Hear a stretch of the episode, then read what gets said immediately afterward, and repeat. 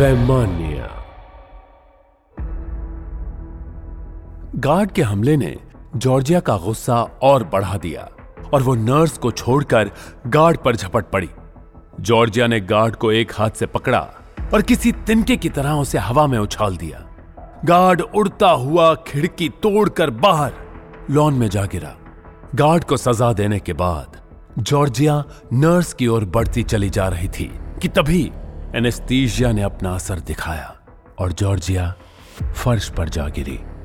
गिरने की आवाज़ सुनकर जब नर्स ने डरते हुए पीछे मुड़कर देखा कि जॉर्जिया बेहोशी की हालत में ज़मीन पर गिरी थी, सब कुछ इतनी जल्दी जल्दी हुआ कि नर्स को समझ में नहीं आ रहा था कि वो क्या करे।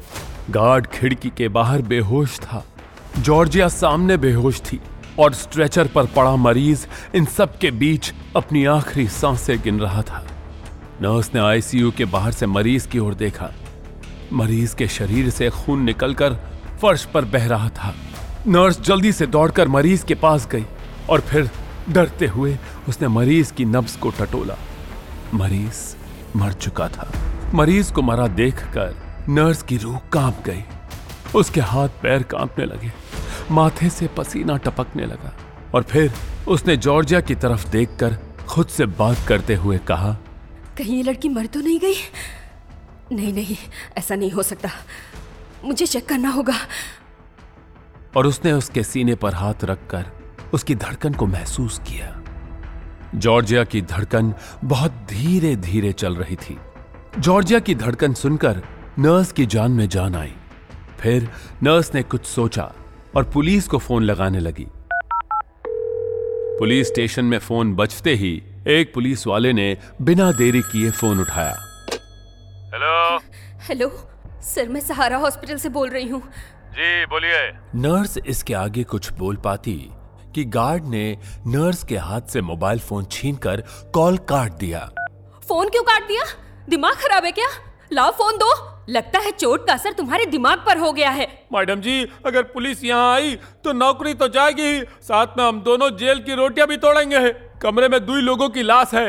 एक को तुमने एनेस्थीसिया देकर मारा है दूसरा सही इलाज ना मिलने की वजह से मर गया। ऐसे में पुलिस हमें ही दोषी मानेगी। कुछ भी मत बोलो लड़की ज़िंदा है अभी। अगर पुलिस के आने तक लड़की मर गई तो क्या करोगी? गार्ड की बात सुनकर नर्स सोच में पड़ गई। थोड़ी देर बाद नर्स और गार्ड ने एक दूसरे को देखा और अचानक नर्स स्ट्रेचर के नीचे इकट्ठे हुए खून को साफ़ करने लगी। और गार्ड टूटी हुई खिड़की के शीशे को एक प्लास्टिक में इकट्ठा करके कूड़ेदान में फेंकने चला गया। थोड़ी देर बाद गार्ड आईसीयू में वापस आते समय अपने साथ एक बड़ा सिलेंडर का कंटेनर लाया।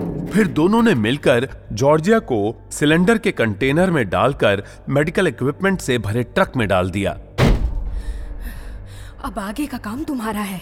इसे ऐसी जगह फेंकना जहाँ चील कौए भी इसको ना खोज पाए।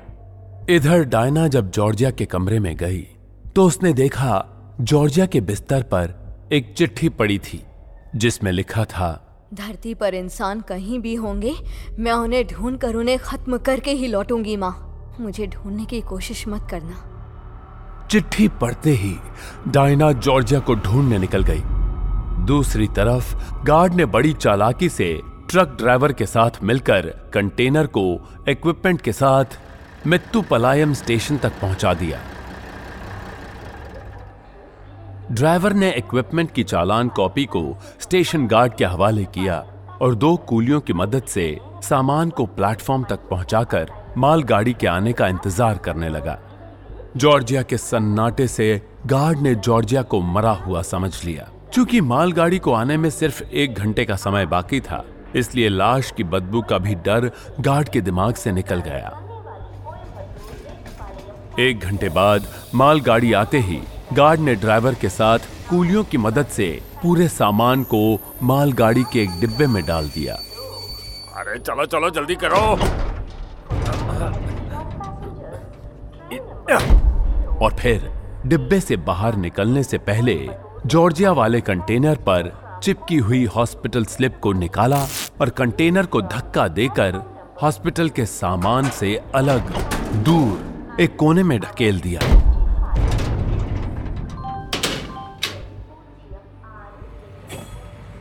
मालगाड़ी के स्टेशन छोड़ने के बाद गार्ड ड्राइवर के साथ खुशी खुशी हॉस्पिटल की ओर निकल गया।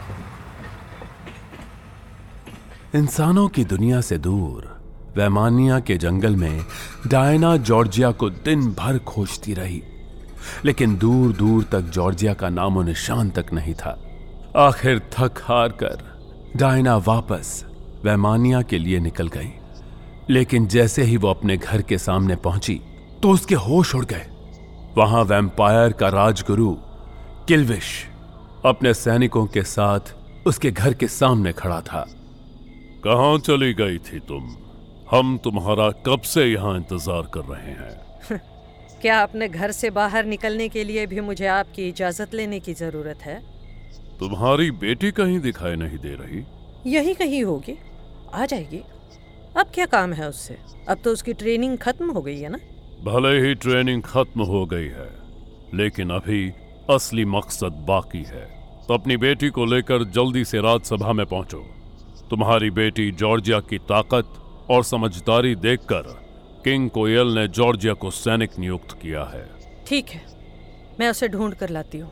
मैं तुम्हें एक घंटे का समय देता हूँ लेकिन उससे ज़्यादा देर हुई तो तुम्हें किंग कोयल के गुस्से का सामना अकेले करना होगा।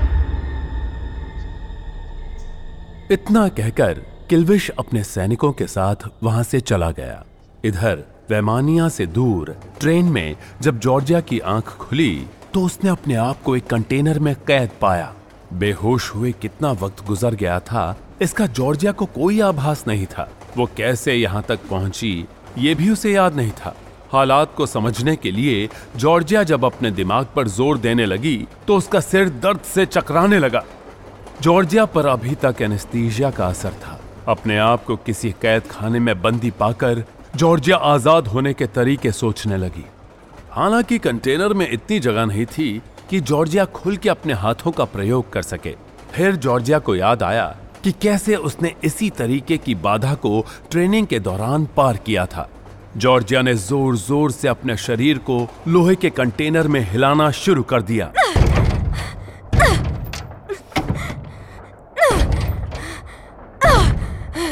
थोड़ी देर की मेहनत के बाद कंटेनर असंतुलित होकर फ्लोर पर गिर गया।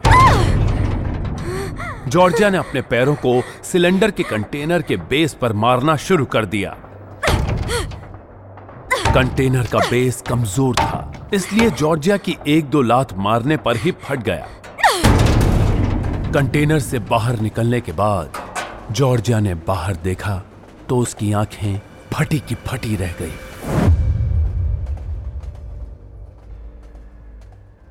इधर डायना ने जॉर्जिया के दोस्तों के साथ पूरे वैमानिया में जॉर्जिया को खोजा, लेकिन उसके हाथ केवल निराशा लगी।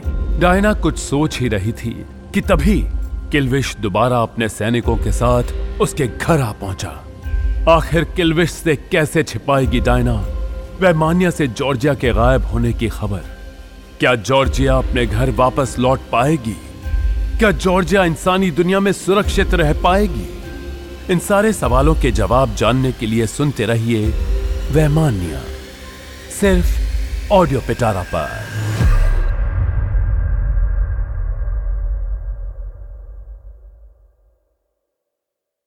ऐसे ही इंटरेस्टिंग पॉडकास्ट और ऑडियो स्टोरीज के लिए सुनते रहिए ऑडियो पिटारा। ऑडियो पिटारा सुनना ज़रूरी है।